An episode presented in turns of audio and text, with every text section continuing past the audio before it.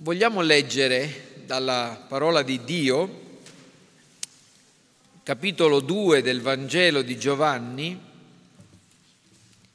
leggeremo i versetti dal 18 al 22. Giovanni 2, 18 a 22. I giudei allora presero a dirgli, cioè a Gesù, quale segno miracoloso ci mostri per fare queste cose?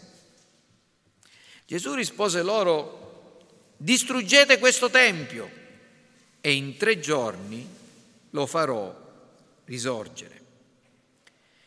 Allora i giudei dissero, 46 anni è durata la costruzione di questo tempio e tu lo faresti risorgere in tre giorni?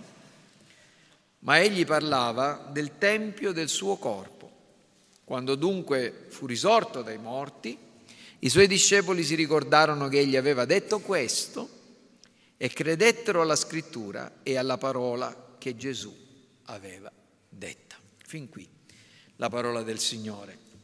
Noi ci troviamo a pochi giorni di distanza da un grave fatto di cronaca accaduto non troppo lontano da noi, ad Altavilla Milicia, nel Palermitano, che ha lasciato molte persone sconvolte e molti cristiani, anche di fede evangelica, perplessi. Abbiamo sentito di quest'uomo e a quanto pare anche di sua figlia che hanno seviziato e poi ucciso la moglie, la madre, i, figli, fratelli. E pare che ad aggravare il tutto ciò sia stato dovuto al compimento di una specie, di una sorta di esorcismo. Ne ho già scritto in privato, sapete quello che insomma, ho, ho, detto e penso riguardo a questa questione, ma, e, e non voglio ritornarci, ma quello che mi riguarda questa mattina è trovare un collegamento con quanto abbiamo appena letto dal Vangelo di eh, Giovanni, perché mi sembra che se c'è una cosa che lascia tutti quanti esterrefatti e come sia possibile che certe persone che hanno in mano la Bibbia, che leggono lo stesso libro che leggiamo noi, possano essere totalmente ciechi, totalmente uh, chiusi al suo vero insegnamento e possano commettere cose così gravi eh, non riuscendo a percepire neanche lontanamente le realtà spirituali.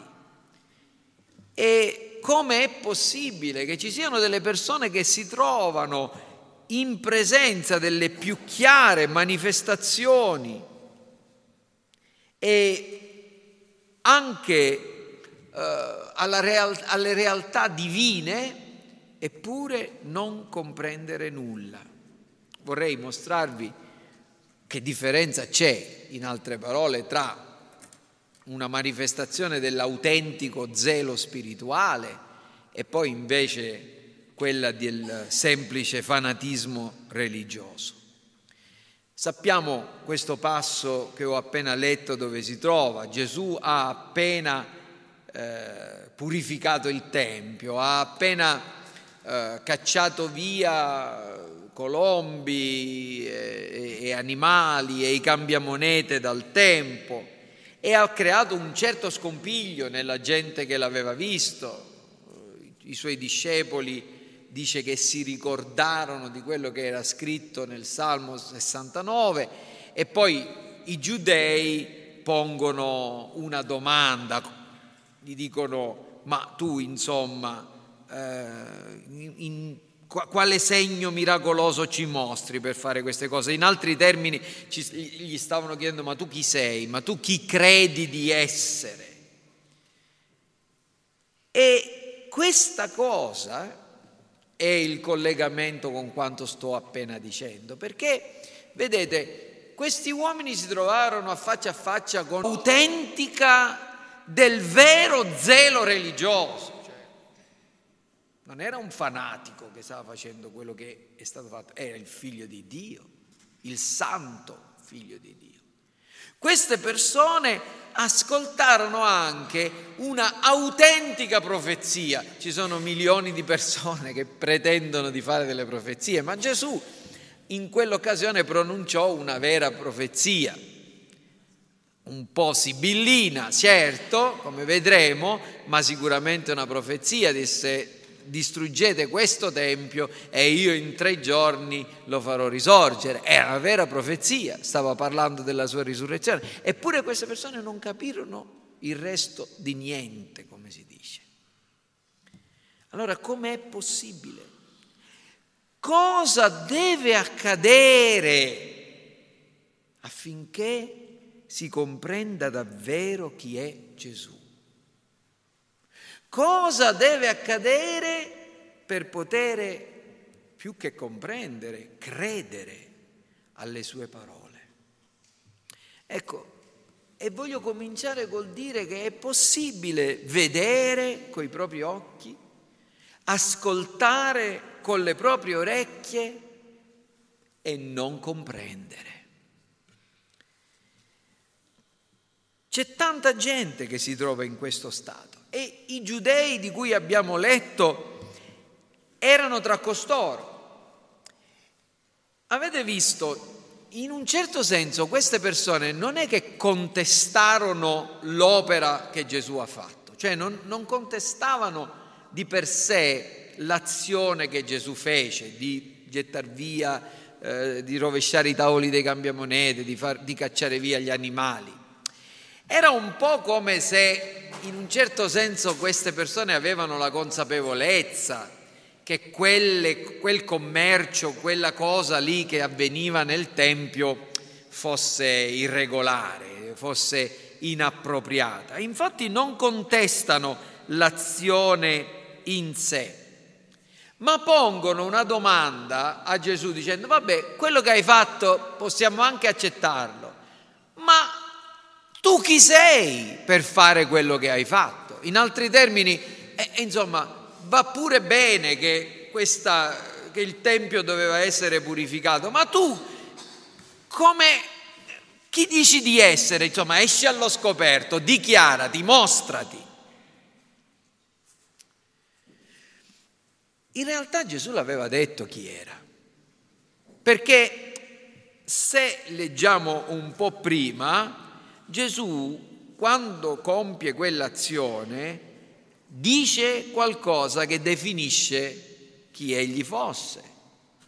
Infatti dice, voi avete fatto della casa del Padre mio una casa di mercato. Cioè, dicendo, si sta qualificando, dicendo che quella era la casa del Padre suo cosa sta dicendo? implicitamente, ma la sta affermando. Io sono figlio di Dio, io sono il figlio di Yahweh, questo è il tempio di Yahweh, Yahweh è il Padre mio, io sono il figlio di Yahweh. E questo è il punto. Gesù agisce come, con determinazione come un riformatore Egli fa delle azioni che sono volte a sovvertire lo status quo, la condizione in cui si trovavano le cose ed è questo quello che loro non riescono a sopportare. Queste persone non riconoscono che Gesù aveva il diritto di agire da riformatore. I riformatori nel XVI secolo ne fecero di azioni che hanno sovvertito lo status quo. Siamo in Quaresima.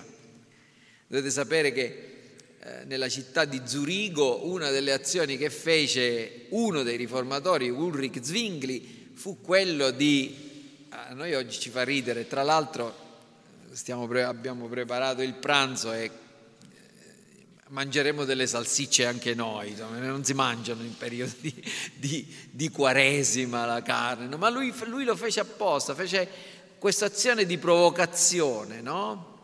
Dice, durante la quaresima eh, in realtà lui non le mangiò, le fece mangiare ad alcuni in sua presenza in realtà, però perché dovevano, doveva sovvertire lo status quo, doveva dimostrare che quel modo di agire, quelle cose erano sbagliate. E Gesù è esattamente questo quello che sta facendo, sta sovvertendo lo status quo. E queste persone che magari percepivano che quelle cose erano sbagliate, però quando si trovano davanti a qualcuno che ha il coraggio di fare queste cose, si sconvolgono.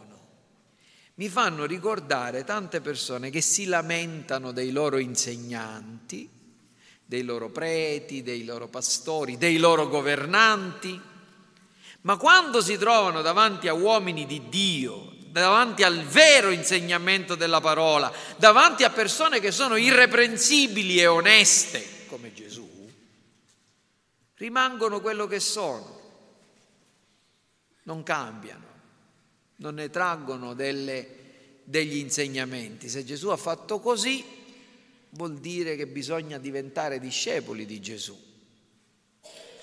Insomma, sono dei mormoratori scontenti ma non sono persone affamate e assetate della giustizia, non amano la verità. E quindi possono, queste persone possono anche vedere con i loro occhi, possono anche ascoltare con le loro orecchie, ma non capire, non credere e quindi non cambiare. Però lì non c'erano solo quelle, quei giudei che videro, ascoltarono e non capirono, c'erano anche i discepoli che, di Gesù che videro, ascoltarono e capirono poco. Capirono poco.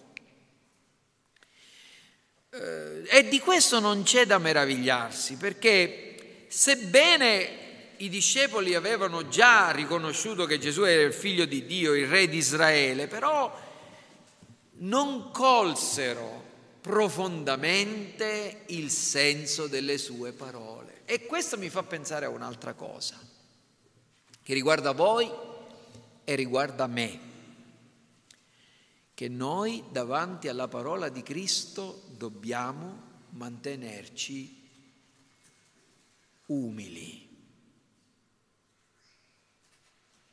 Perché capire qualcosa o l'aver capito qualcosa di quello che Gesù ha detto non significa che abbiamo capito tutto. Perché le parole di Cristo hanno una profondità e una vastità che per noi è inconcepibile. Sono parole eterne, sono parole di verità assoluta e noi riusciamo a vedere solo alcuni raggi della verità. Dobbiamo evitare di cadere nella presunzione di coloro che, che, siccome hanno capito qualcosa del Vangelo, qualcosa di Dio, qualcosa della persona di Cristo, qualcosa della teologia cristiana, pensano di avere capito tutto. Noi non abbiamo che immerso la punta del, del, dell'alluce di uno dei nostri piedi nel mare della verità. E c'è un'infinità di verità da scoprire, da comprendere e perciò dobbiamo, soprattutto coloro che si trovano nell'infanzia spirituale, questa è una delle una delle cose che accade a tutti. Ricordo quanto ero presuntuoso io dopo che avevo capito poche cose del Vangelo, volevo diventare il sovvertitore di tutti quanti e di, a dire a destra e a manca quello che avrebbero dovuto fare. Mi ricordo quando il Signore si è compiaciuto di darmi un po' di luce nella teologia cristiana e ricordo che una delle prime cose che il pastore Rendi Pizzino mi ha insegnato è stato quello di pormi davanti alla seconda, alla seconda lettera di Paolo a Timoteo, in cui mi ha detto Reno, fai attenzione e impara bene le implicazioni di questo verso. Il servo del Signore non deve litigare, ma deve essere mite con tutti, capace di insegnare, paziente, deve istruire con mansuetudine gli oppositori nella, pres- nella speranza che Dio conceda loro di ravvedersi per riconoscere la verità. Quanta saggezza, quanta umiltà è necessario per tutto questo. E i discepoli, vedete, compresero in parte, sì, da una parte si ricordarono, compresero che quello che Gesù stava facendo era l'adempimento del versetto 9 del Salmo 69, ma dall'altra non capirono tutto quello che Gesù stava dicendo. Noi siamo così. Se siamo discepoli di Cristo, se lo amiamo, seppure lo riconosciamo Signore, Re, dobbiamo ricordarci che ci sono tante cose che ancora non abbiamo compreso perfettamente. Guai a colui che pensa di avere capito tutto. Sapete perché? Perché smetterà di pregare come pregava il salmista, Signore, apri i miei occhi affinché io contempli le meraviglie della tua legge. Gli uomini migliori che io ho conosciuto, i pastori più santi e più profondi nel loro insegnamento, mi hanno sempre detto, oh frate, caro fratello mio, quante volte ho dovuto pregare secondo i, le, le parole di Giacomo 1, Signore, io manco di sapienza, ma tu sei colui che ha promesso che la dà generosamente, senza rinfacciare, dammi la sapienza necessaria per comprendere la tua parola. Donami la sapienza che mi rivela quelle cose meravigliose e gloriose della tua parola. Apri gli occhi del mio cuore. Apri gli occhi del mio cuore. La presunzione e la superbia sono dei gravissimi peccati. Perciò se i giudei non capirono niente, se i eh, discepoli di Gesù capirono poco, perché? Perché i sensi e la mente naturali non sono mezzi di conoscenza affidabili. Le realtà spirituali, vedete, non si conoscono con i nostri sensi. Vi ricordate cosa disse Gesù a Pietro quando gli chiese, gli aveva chiesto voi chi dite che io sia? E Pietro disse, tu sei il Cristo, il figlio del Dio vivente. E Gesù rispose, tu sei beato, Simone, figlio di Giona, perché non la carne e il sangue, non i tuoi neuroni, non le tue capacità naturali ti hanno rivelato questo, ma il Padre mio che è nei cieli. Questo è la fonte della conoscenza, non le nostre capacità naturali ma una divina rivelazione, lo vedremo più avanti. E vedete, in questo libro qua, non faccio pubblicità, ma è uno dei nostri libri, è un buon libro, potete c'è raccontata una storia che è molto interessante, la prima volta che l'ho letta mi ha estremamente colpito. È la storia di un famoso eh, famoso perché veramente in gamba, astronomo vissuto tra il 1800 e il 1900, un certo si chiamava Percival Lowell. Quest'uomo eh, ha studiato a fondo il pianeta Marte, osservandolo con un telescopio particolarmente potente. E si è persuaso che lui stava, vedeva sul pianeta Marte un sistema di condutture che secondo la sua interpretazione sarebbe stato costruito dai marziani, cioè uh, una, una, civiltà magari vissuta precedentemente su Marte per trasportare l'acqua dal, dai poli fino all'equatore e ci scrisse dei libri che sono diventati famosi. Tanto è vero, noi che abbiamo qualche anno in più, ci ricordiamo di quando si parlava dei marziani, no? dei, dei, marziani o gli abitanti di Marte che dovevano venire. Marte è una, un, un, il quarto dei pianeti del Sistema Solare vive ai limiti della zona abitabile della nostra, del nostro sistema solare e Percy van Lowell era persuaso che aveva visto le prove una, dell'esistenza della vita intelligente su Marte. In realtà quello che si scoprì dopo fu che Percy van Lowell aveva un problema di vista e quello che lui pensava che stava riuscendo a vedere su Marte in realtà non era altro che quello che lui vedeva in fondo al suo bulbo oculare, cioè pensava di vedere qualcosa al di fuori di sé, ma in realtà stava vedendo qualcosa che era dentro di sé.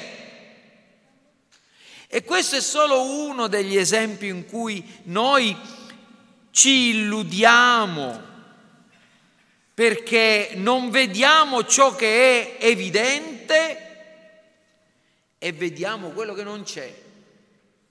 Vi è mai capitato, ora parlo ai mariti, eh, che vostra moglie vi dice vai a prendermi tale cosa che si trova nel frigo oppure in quello stipetto e voi guardate e non la vedete.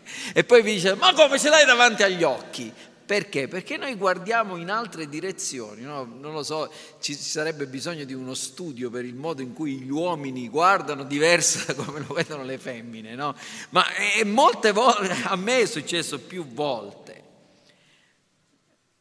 Io generalmente mi vendico quando dico questo, quando succede una cosa del genere, dico a mia moglie, vai a prendermi il libro che si trova nella mia libreria.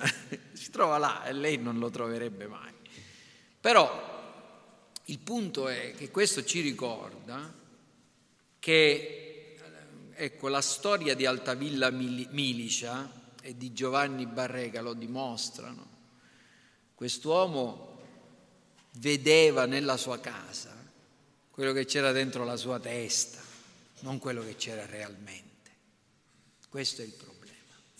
I nostri sensi e nostri, le nostre percezioni sono falsate, non sono fonte sicura di conoscenza.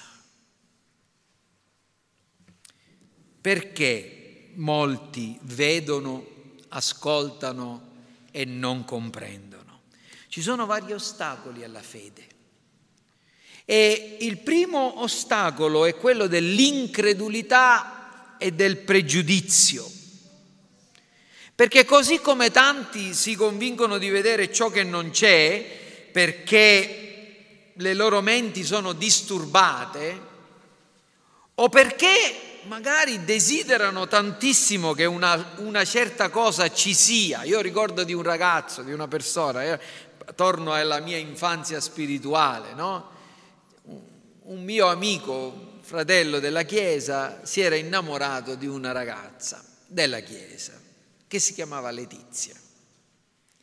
E, e, lui era convinto che doveva ricevere da parte del Signore la guida che quella ragazza, quella Letizia, era la donna che Dio aveva stabilito per la sua vita. Allora come faceva?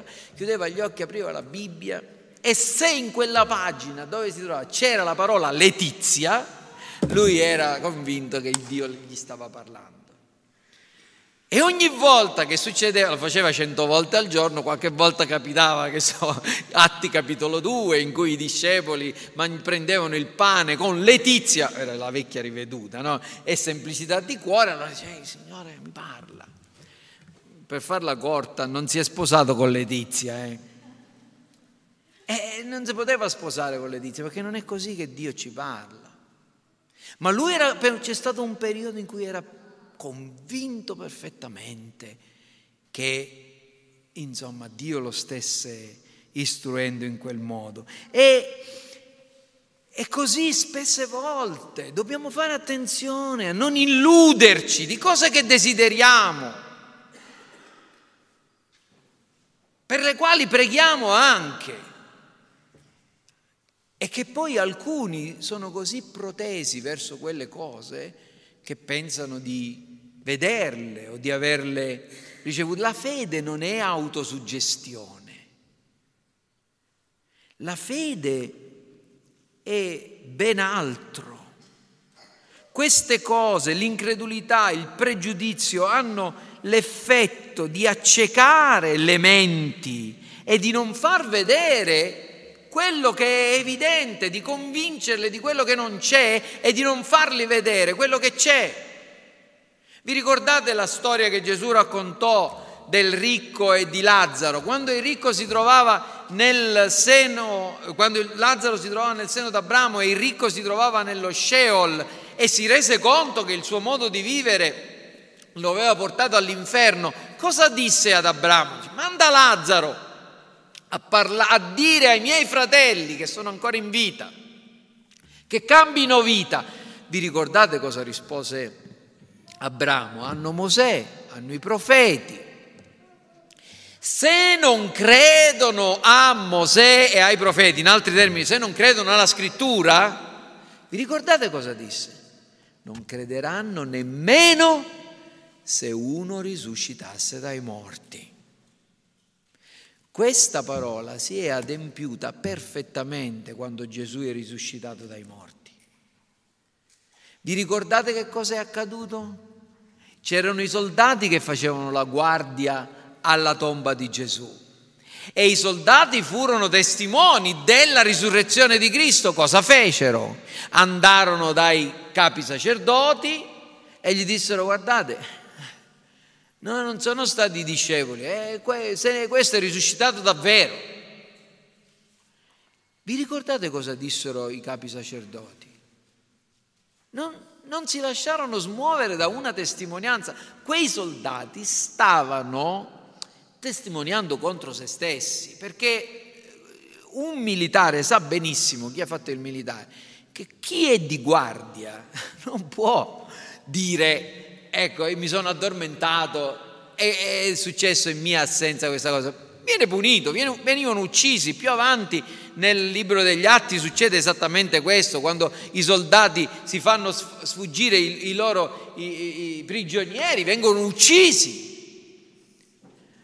Loro dissero la verità, ma i, i capi sacerdoti, e potete leggere questa storia al capitolo 28 di Matteo, i versetti dall'11 al 15, dice, ma non vi preoccupate, dite che vi siete addormentati e che i suoi discepoli hanno rubato il corpo e se queste cose viene fuori noi vi difenderemo. E accettarono una somma di denaro per la menzogna, per mentire. Che cosa qui quegli uomini, quei capi sacerdoti avevano, hanno avuto una possibilità unica, erano le uniche persone che avrebbero potuto avere una prova della risurrezione di Cristo, ma a causa del loro interesse, loro, del loro pregiudizio, si privarono di questa possibilità. Vedete, anche davanti all'evidenza il pregiudizio ci tiene nell'incredulità, ma poi ci sono altri ostacoli alla fede. E l'altro ostacolo è che a volte Dio, chi si vuole offendere si offenda, chi si vuole scandalizzare si scandalizzi, ma è questa la suonata, come si dice, Dio chiude gli occhi affinché le persone non vedano. La luce splende, ma gli occhi rimangono chiusi. Gesù l'ha detto, in una circostanza ha detto io ti rendo lode Padre, perché? Perché tu hai nascoste queste cose ai sapienti e agli intelligenti. Le hai nascoste. Come quei maghi che, ci, che ci, ci fanno dei prodigi e noi non sappiamo che cosa... Tu le hai nascoste e le hai rivelate dall'altra parte ai piccoli fanciulli. Perciò questo è così. E dove lo vediamo in questa storia? Gesù parla in modo ambiguo. Gesù parla in modo ambiguo, in que- non parla sempre così Gesù, ma in certe circostanze Gesù parlò in modo ambiguo e questa è una di quelle. Gesù parlò in modo da non farsi capire. Perché se avesse voluto parlare in modo chiaro avrebbe detto ucci, distruggete questo corpo e io in tre giorni lo farò risuscitare, lo risusciterò, lo farò risorgere. Ma Gesù non ha, parla, non ha detto così, ha detto distruggete questo tempio e io in tre giorni lo farò risorgere. E que, tanto che quelli erano nel tempio e dissero questo tempio. E 46 anni è durata la costruzione di questo tempio. Cioè, sapete come ha fatto Gesù? Siete mai andati a pescare a Totani o a, a, a polpi, no? Eh, quando voi andate a trovate un polpo, io l'ho fatto tante volte, andate a prenderlo, il polpo che cosa fa? Vi spruzza il nero e se ne scappa. Gesù ha fatto proprio così. Gesù ha spruzzato un po' di, di, di, nero, li ha confusi e si è divincolato dalla loro presa. L'ho fatto anche altre volte, quando ha raccontato le parabole. Se leggete nel capitolo 13 di Matteo, Gesù a un certo punto i discepoli dicono ma perché parli loro in parabole? Nessuno ti capisce. Gesù gli ha risposto così, io parlo loro in parabole affinché ascoltino, vedano, ma non capiscano, non si ravvedano, io non li salvi. Ma a voi è dato di sapere, di comprendere i segreti e i misteri del regno di Dio. Perché come si comprendono le realtà spirituali? È necessaria una rivelazione divina. Ditelo a tutti quelli che pensano che la fede è qualcosa che noi siamo capaci di esercitare. Se non ti aprono, se Cristo non si compiace di aprirti gli occhi, ascolterai, vedrai e non capirai e non crederai. C'è un'altra, un'altra ragione per cui eh, molte persone vedono, sentono e non credono ed è l'ostacolo della precocità del tempo. Quando è che i suoi discepoli, i discepoli di Gesù capirono? Capirono al tempo opportuno. Infatti avete letto quello che, che dice qui Giovanni, Gesù parlava del tempio del suo corpo, ma quando l'ha capito, quando dunque fu risorto dai morti, i suoi discepoli si ricordarono che egli aveva detto questo e credettero alla scrittura e alla parola che Gesù aveva detto. Ci sono cose che noi non possiamo capire in un certo momento della nostra vita, che non sono alla nostra portata e le capiamo soltanto dopo che passiamo certe esperienze. Ci sono cose, soprattutto nella nostra provvidenza, che non possiamo capire. Non possiamo capirle. Perché? Una perdita grave, la morte di una, di, un, di una persona così cara, la morte di un giovane, magari in un incidente. Perché mentre siamo nel pieno della nostra utilità, una malattia che ci invalida. Perché il pastore Rendi Pizzino è morto a 77 anni e non è morto a 87? Avrebbe con la sua energia e le sue conoscenze avrebbe potuto fare del bene ancora. Ma chi lo sa? Ma perché? E non sono domande che noi dobbiamo porci, perché la risposta non c'è, o perlomeno non la possiamo sapere su questa terra. Rischiamo di diventare i consolatori molesti di Giobbe quando cerchiamo di spiegare quello che è inspiegabile, che Dio ha conservato nella sua sovranità.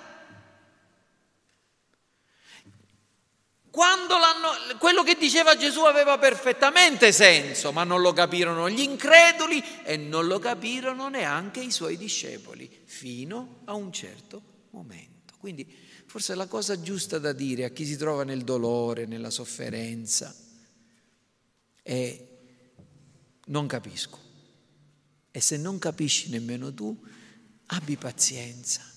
Forse, prima o poi, il Dio ti risponderà.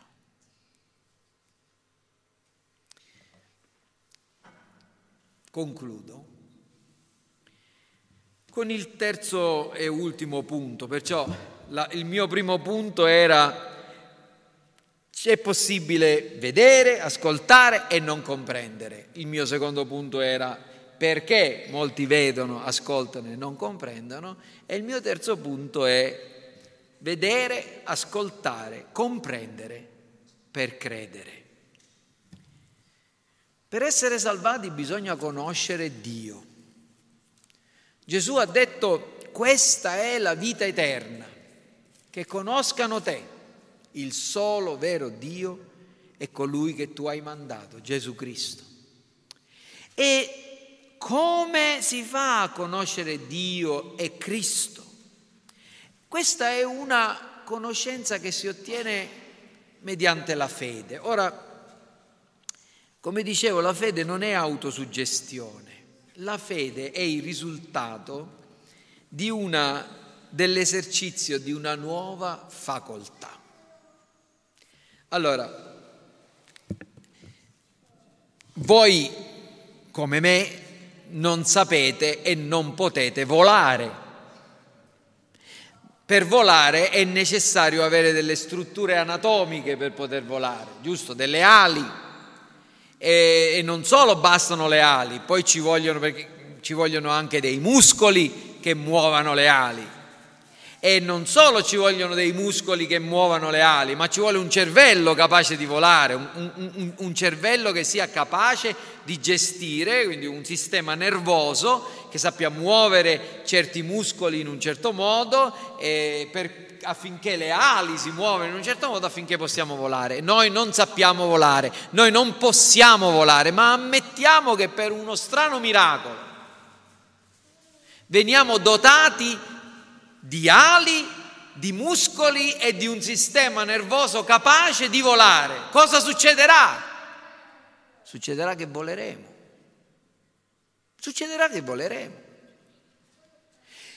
Questo è il punto. Agostino di Pona diceva, Signore, concedimi quello che chiedi e chiedimi quello che vuoi. Se Dio mi chiedesse di volare, io gli direi, Signore, concedimi di poter volare, mettimi delle ali, mettimi le strutture anatomiche perché io possa volare e io volerò. La fede è questo, è l'esercizio di una nuova facoltà che Dio ci dà. Per natura noi non possiamo e non sappiamo credere, ma quando Dio ci dà questa nuova facoltà, noi crediamo. La fede è sostanza, ipostasi di quello che si spera, certezza, evidenza. Questo lo dice lo scrittore agli ebrei. La fede è certezza, ipostasi, sostanza di cose che si sperano, è dimostrazione, prova di realtà che non si vedono. Quando Dio ti dona questa nuova facoltà, tu hai la sostanza, hai la dimostrazione, hai la certezza. Noi non possiamo essere istruiti ad avere fede, dobbiamo ricevere in dono questa fede e questa fede Chi la possiede è capace di compiere atti e realizzare imprese impensabili e impossibili e allo stesso modo ha una testimonianza interiore che lo assicura, che la assicura e la sostiene in ogni situazione. Solo chi possiede la fede è capace di affrontare la prova, le perdite, la malattia, il martirio, perfino la morte. Noi sappiamo e leggiamo di uomini e di donne, anche giovani, ragazzi, che non hanno avuto paura di dare se stessi alla morte pur di non rinunciare alla propria fede in Cristo. La fede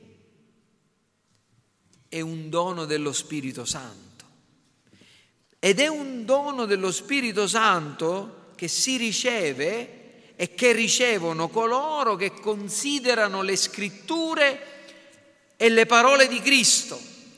Guardate cosa dice, cosa dice Giovanni. Quando dunque fu risorto dai morti, i suoi discepoli si ricordarono che egli aveva detto questo. Cosa aveva detto Gesù?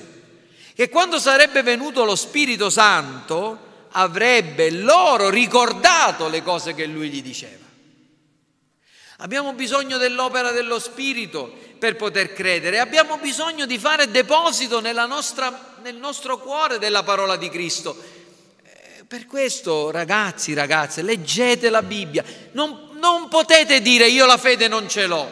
Potete dirlo come una realtà, la fede non ce l'ho, ma la fede potrete ottenerla soltanto se vi esporrete alla parola di Cristo, se leggerete la parola di Cristo, se la metterete nel vostro cuore perché quella parola attivata dalla potenza dello Spirito genererà la fede, farà germogliare quel seme. Ho, ho saputo e ho letto di uomini che hanno ascoltato una predicazione nella loro gioveni, giovin, giovinezza.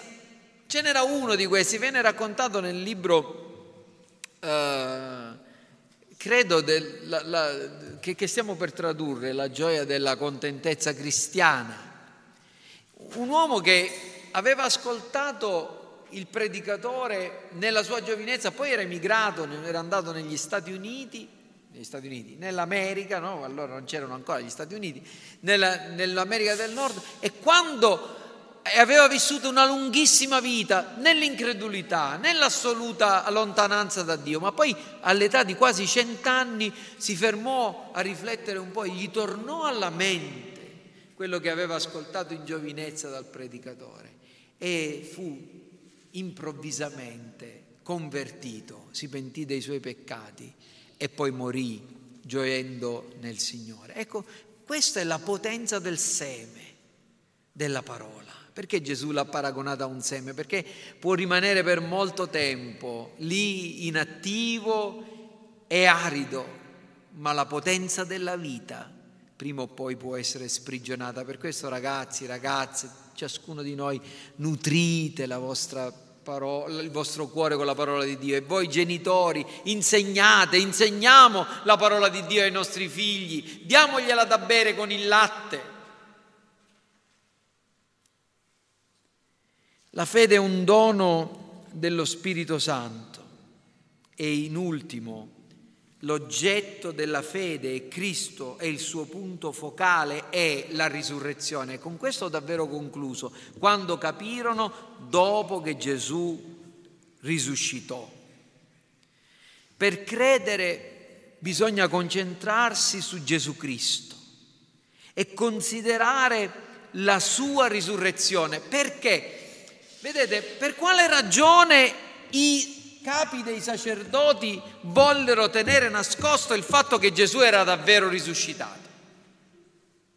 Perché se Gesù non è risuscitato, lui era, è un uomo come tutti gli altri. L'Apostolo Paolo lo dice, se Cristo non è risuscitato, noi siamo ancora nei nostri peccati, non c'è speranza per noi. Ma se Gesù è veramente risuscitato, se Gesù è veramente, dopo che è stato morto per tre giorni, è uscito fuori da quella tomba, allora qual è il problema? Vi meravigliereste che Gesù abbia fatto vedere, aperto gli occhi a un cieco. Vi meravigliereste nel sapere che Gesù ha dato da mangiare a migliaia di persone moltiplicando pani e pesci. Se Gesù è risuscitato dai morti, quelli sono giochi da ragazzi, perché chi è risuscitato dai morti? Ed è la risurrezione di Cristo che è il punto focale della fede cristiana. Il punto focale della fede cristiana non è la salute fisica, non è la ricchezza eh, di beni materiali, non è un bel matrimonio, non è una bella famiglia del mulino bianco, il punto focale è la risurrezione di Cristo. Perché se noi crediamo nella sua risurrezione, se noi riflettiamo sulle implicazioni della, della sua risurrezione, possiamo anche morire giovani, moriremo felici. Se invece no, potremmo avere tutto l'oro del mondo saremmo le persone più miserabili di questa vita. La risurrezione di Cristo è il punto focale della storia, è un fatto unico e meraviglioso, è la fonte di tutta la nostra speranza, ciò che dà senso alla nostra presenza in questo luogo. Ma lo sapete per quale ragione questo luogo è così? Ci saranno pochi che non lo sanno, ma per quei pochi glielo dico. Questa, questa, forma ottagonale di questo lo, locale di culto ha un solo significato, il fatto che il, il numero 8 è il numero della risurrezione di Cristo. Gesù che risuscita il giorno dopo il sabato e che otto giorni dopo si presenta vivente ai suoi discepoli ha fatto sì che questo numero dalla Chiesa di tutti i tempi è stato preso come un numero che simboleggia la risurrezione e noi abbiamo voluto avere questo locale a forma ottagonale perché? Perché noi siamo la comunità che adora Cristo risorto. Siamo la comunità che è qui perché Cristo è veramente risuscitato risuscitato e non aspettiamo il giorno di Pasqua per dirlo, lo diciamo oggi e lo diciamo ogni giorno della nostra vita. Non ci sono segni massonici nascosti in questo, in questo culto, sono, c'è una simbologia cristiana. Noi crediamo che Gesù Cristo è risuscitato. E quando Gesù si deve presentare a due chiese, per, a, alle chiese per chiamarle al ravvedimento, alla chiesa di Smirne, che era una chiesa che si trovava in una grande difficoltà, che si apprestava a essere grandemente provata, Gesù si presenta dicendo queste cose, dice il primo e l'ultimo, che fu morto e tornò in vita. Fu morto e tornò in vita. Cristo è morto per noi, Cristo è risuscitato per noi. E allora, e con questo ho veramente concluso, questa mattina cosa hai ascoltato? Hai ascoltato le parole di un uomo con tutto il rispetto e senza volere atteggiarmi a quello che non sono, le parole che ho pronunciato questa mattina non sono le mie parole. Sono parole che, per le quali sono pronto a morire non perché sono le mie parole, le mie convinzioni. In tutta coscienza credo di non aver detto niente di più e niente di meno che la parola di Dio. Stamattina, che tu ci creda o no, hai ascoltato Dio che ti ha parlato, la sua parola. Cosa hai visto? Hai visto un poveraccio che si è agitato per 40 minuti, 50, quasi 50 davanti a te nel cercare di convincerti di qualche cosa? No, hai ascoltato il cuore di Dio che ti pronunciava la verità. Le hai capite le cose che ho detto io? Le avete capite queste cose? Oh, se avete ascoltato, se avete visto, se avete capito, chiedete a Dio la grazia di poter credere. Credete, perché credendo vivrete. E questa non è un'esortazione solo per chi non è ancora nella fede, ma per tutti quanti noi che abbiamo bisogno di crescere nella fede, nella comprensione di chi è Gesù e di comprendere le implicazioni della sua risurrezione, ciascuno di noi, perché solo questo darà senso alla nostra vita e alla nostra storia. Chiniamo il capo, fratelli, preghiamo.